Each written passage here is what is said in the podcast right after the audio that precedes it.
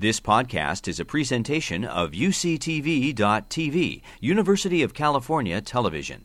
Like what you learn? Help others discover UCTV podcasts by leaving a comment or rating in iTunes. We're very pleased to have Mexico's Deputy Minister of Foreign Trade, Juan Carlos Baker, here with us this afternoon. Juan Carlos has built his career over more than 20 years inside of Mexico's Ministry of the Economy, where he has held a variety of positions related to the economic relationship with North America and the rest of the world, where his work has supported the country's economic relationships globally. He is a graduate of the Tec de Monterrey and also completed studies at the University of Warwick, and we're very pleased to have him here representing the Ministry of the Economy this afternoon. So, without any further ado, I will turn the floor over to Juan Carlos Baker. Thank you very much for being with us this afternoon.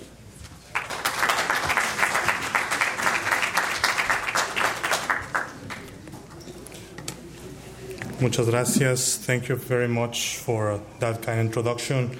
I know the time is um, very limited, so I will uh, be very brief in my comments.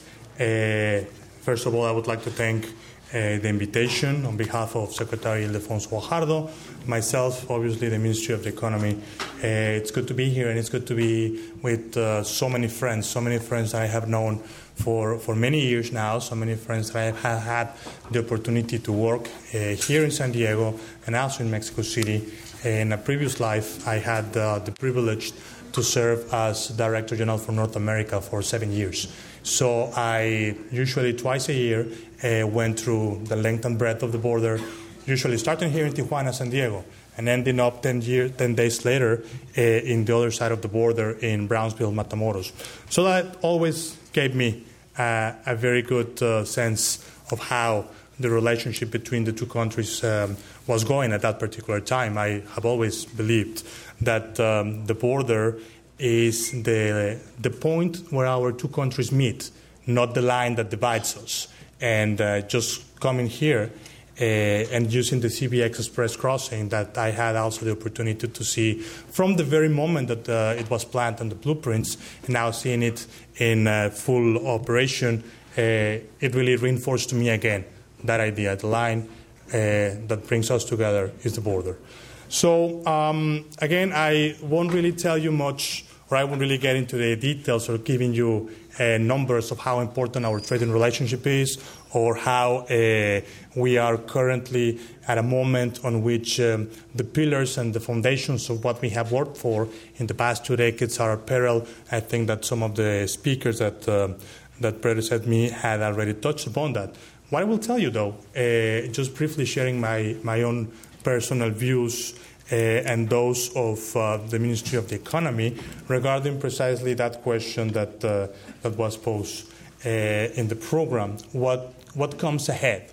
What is going to happen in the next uh, few weeks or months? And, well, naturally, playing a little bit like the oracle, the reality is that I don't know. I couldn't really tell you in full detail what's going to happen. But being a very responsible public officer, uh, accountable to the Mexican citizens, I think it's our responsibility to be prepared for every possible scenario uh, that is conceivably uh, out there in terms of the NAFTA. And I'm just going to restrict my comments to the economic and trade relationship, which is the responsibility of my portfolio. Um, the larger question as to what's going to happen between the US and Mexico or what's going to happen in North America also lies in part in you, lies in uh, what the stakeholders, what the believers in this powerful partnership that we have are also going to do. But we'll get into that before, before I close. Uh, again, well, um, how, how, do we get to this point? How, how did we uh, went from having the most dynamic, the most uh, a brand new trade agreement to the point right now where we are that NAFTA has become uh, such a uh, such a word really. Um, some of the speakers previously were were saying that. Um, the the fact that uh, we never spoke about renegotiating the NAFTA was only normalizing the situation that we are in currently, uh, and I and I at that moment remembered that uh, it's uh, it was in the past more than once, suggested that we needed to, to upgrade the NAFTA. We never really spoke about renegotiation of the NAFTA because renegotiation, in terms of semantics, really is about someone uh, getting more of the agreement than what the other party uh, is getting, and we don't agree with that view. NAFTA has been a sound success for all its partners, and the numbers are there. Again, I won't get into those. Um, but um, I do believe, regardless of several uh, attempts in the past of uh, coming up with new ideas as to how to make uh, North America more competitive, uh, I do believe that at some point we took each other for granted. And, and I do not mean to, to reflect that in this particular geographical location because Tijuana, San Diego, the Cali Baja region, by far is example of how our two countries are really intertwined. Uh, but, but for so many years, really, uh, we had different agendas, and the items that were there, the items that we were seeing, and the business community knows this very well, the, the items that were needed to keep North America at the edge of competitiveness vis a vis other regions were not necessarily addressed in, in the right way. Um, but having said that, uh, the truth is we are where we are.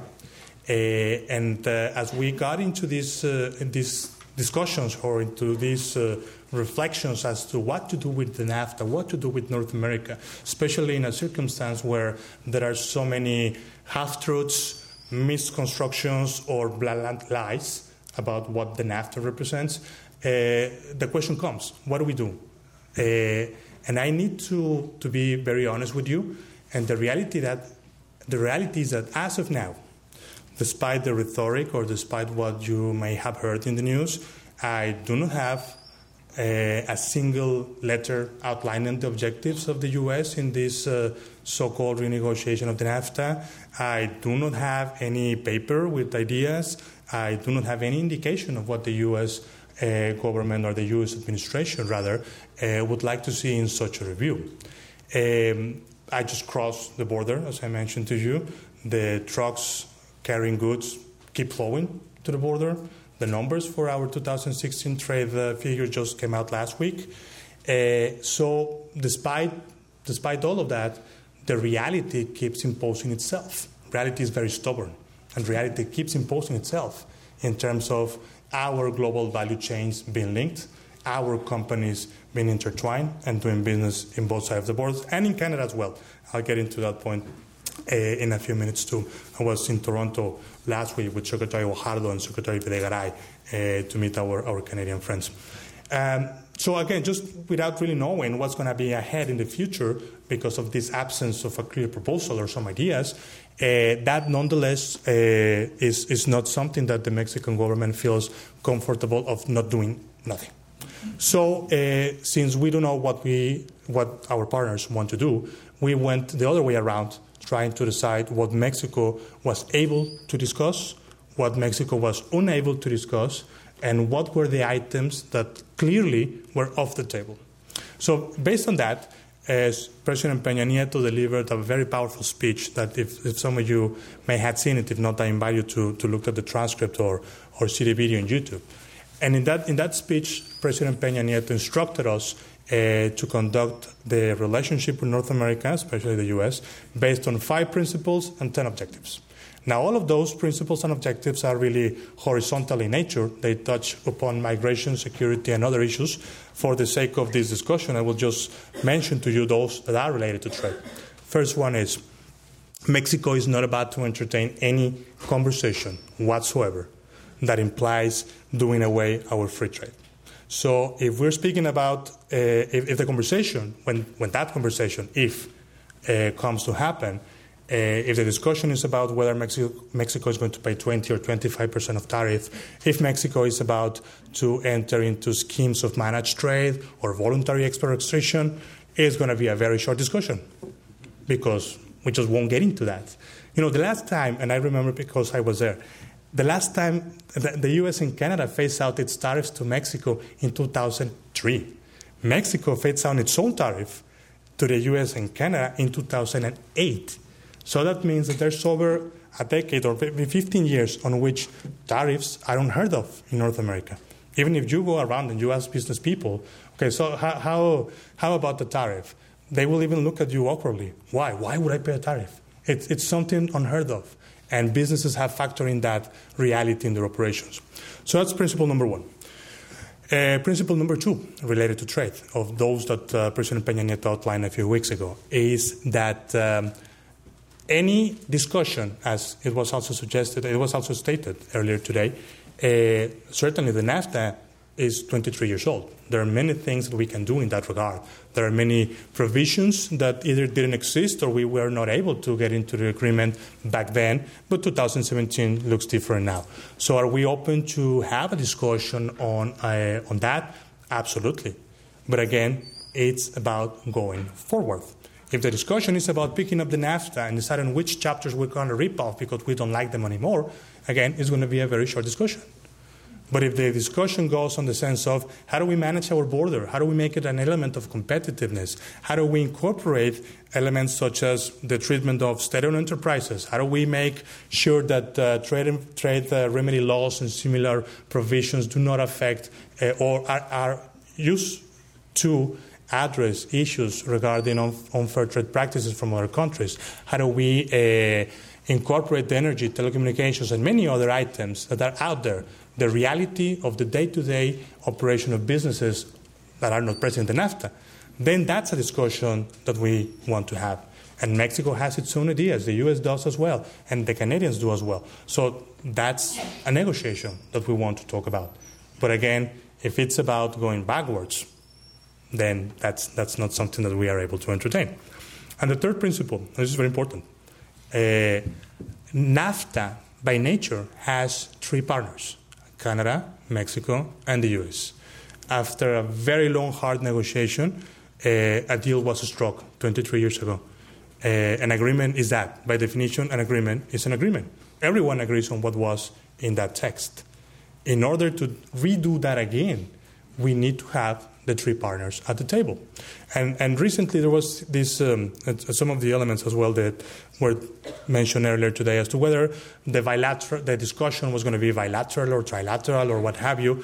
The reality, I believe, is that uh, at, as of now, at least, the instrument that uh, uh, rules our trading relationship is composed by three members. So any changes, any updates, any reviews, any fill in the blank of the word that you want to use for the process, has to be agreed upon the three partners.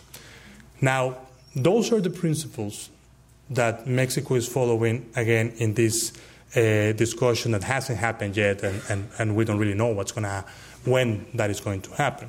Which takes me to the second point, and I will just make two quick comments here before closing. Uh, the the expectations or the possibilities of uh, a discussion taking place soon, I believe, are, are, are not there. Uh, if the U.S. wishes to follow the Trade Promotion Authority procedures, the TPA procedures, uh, that will require some consulting, public consulting to do in the U.S. Uh, just the beginning of the conversation would take, uh, the consultations, I'm sorry, will take a period of 90 days. So assuming that uh, President Trump uh, notifies Congress its wishes to, to start the negotiation, and that triggers a 90 day consultation period, it will take you down to June. And if it happens two weeks from now, three weeks from now, one month from now, just keeps adding. The 90 day period consultation, it's a requisite in the TPA uh, legislation, and, and, it's something that the U.S. has to fulfill. Again, it, again, it, it is hypothetical discussion because we don't know for sure. Uh, so what we're doing in Mexico, what are we doing? How do we prepare for this situation, or how do we prepare for this circumstance for the day that it comes? Uh, and we started a process of consultation with the private sector. So I have spent a lot of time, and my boss has spent a lot of time, my, my team as well, in terms of actually sitting down with the business organizations, with the, uh, many of the several representations of our stakeholders, the Senate and so on, asking them, okay, so imagine for one second what, what would you like to see, again, following these principles in the NAFTA uh, for the future? How do we upgrade that? Give me your ideas. And to tell you the truth, the response has been fantastic. We are getting a lot of ideas because uh, certainly once uh, that the agreement has been enforced for, for this long, we know by experience what, what can be done better.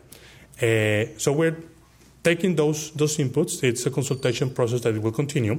It's a consultation process that it will also uh, give us some ideas on terms of uh, what are our own topics, are our own responsibilities, and our own desires to have in this uh, new uh, agreement that we will have hypothetically again.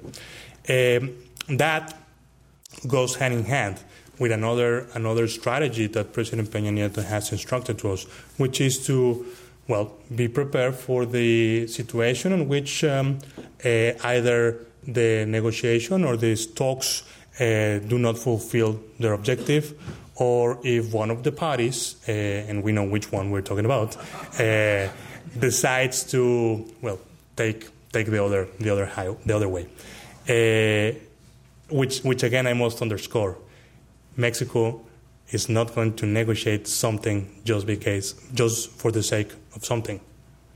If that is the case, that either the principles are not met or what we see in those talks goes against our national interest, well, that's something that we are prepared for.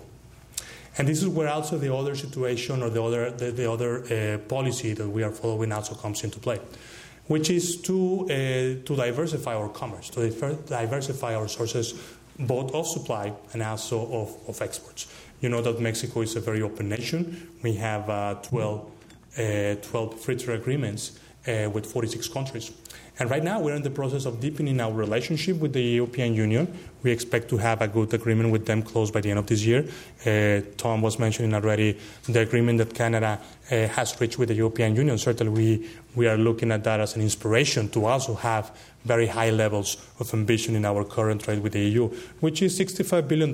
It's not small well, everything is small compared with the trade that we have in the NAFTA, but $65 billion, again, currently is, is not a small figure. Likewise, we are reaching out to our partners in Latin America. We're trying to get the negotiation with, uh, with Brazil and with Argentina, uh, interesting markets that uh, for some years, well, they were distracted. They were uh, occupied with a different agenda, but it's good to see them back. Uh, Mexico never really left as you can see in our dealings in the Alianza Pacifico with Colombia, Peru, and Chile. We have always maintained a strong footing in Latin America. They're our friends, our partners, and they, they certainly are eager to help. Uh, Asia Pacific, and for a community here in, in San Diego, Tijuana, uh, it's, it's very important to have the, the look towards Asia Pacific the fact that the TPP sadly did not go through as, as we planned uh, does not mean that Mexico is going to turn its back to Asia Pacific. Right now, we only have an agreement with Japan, again, very successful, uh, $26 billion in trade, uh, but that's the only one that we have. Other markets, Australia, uh, Singapore, New Zealand, uh, many of them still hold uh, a very good opportunity for our products and also sources of investment in our country. So uh, the fact that the TPP, as I said, didn't go through as we planned, that doesn't mean that Mexico is going to turn its back to Asia Pacific. It's very important. Uh, the largest markets are there, both in terms of GDP growth, but also in terms of consumers. Uh, those are the, pro- the, the, markets that are growing. So as you can see, uh, Mexico is preparing in several fronts for the situation uh, that we currently have. On the one hand, doing our due diligence, stating clearly what are our objectives and what are the red lines that we cannot cross preparing also uh, to have uh, second second uh, second options in terms of reaching out to other markets and other friends as well. And I also should say in doing our homework internally in strengthening our domestic market, in making sure that several of the things that we know in Mexico uh, can be done better are do so better. Um, I will stop here. I, I will just uh, tell you that uh, uh, despite despite the temptation, despite how uh, it might seem appealing right now to take a very strong radical view of the current situation. As you can see, uh, we are on the opposite side. We are giving a lot of careful and dedicated thought to the options that we have. Certainly, Mexico does not want to depart uh, or to have a trade war with the U.S. That's that's not something that uh, it's in our interest. But as I was saying, as uh, responsible public officers, we need to be prepared for every scenario. And right now, that's what we are uh, dedicating our time uh, to prepare. Uh, I I also believe that this is the moment where our allies uh, need to speak up. I heard in previous panels too about who's going to make Mexico's case in Washington. Uh, and, and I fully agree with everything that was said.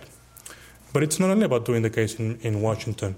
It's about doing the case in Chicago. It's about doing the case in Los Angeles. It's about doing the case in Houston. It's about doing the case in North Dakota, in Nebraska, in Iowa, in all those places where maybe they are not as aware of the close relationship and the benefits that those communities have by being close to Mexico, as maybe San Diego, Tijuana does realize that. So it's a process of educating, sure. It's a process of putting out the facts and the figures, absolutely. Uh, and we will do so. Our private sector, we will do so. Our stakeholders also will do so. But we need your support. We need here in the US also our allies to make the case of uh, how we are better uh, by being together with our Canadian friends as well than being apart. Thank you so much for the invitation. You've been listening to a podcast by University of California Television. For more information about this program or UCTV, visit us online at uctv.tv.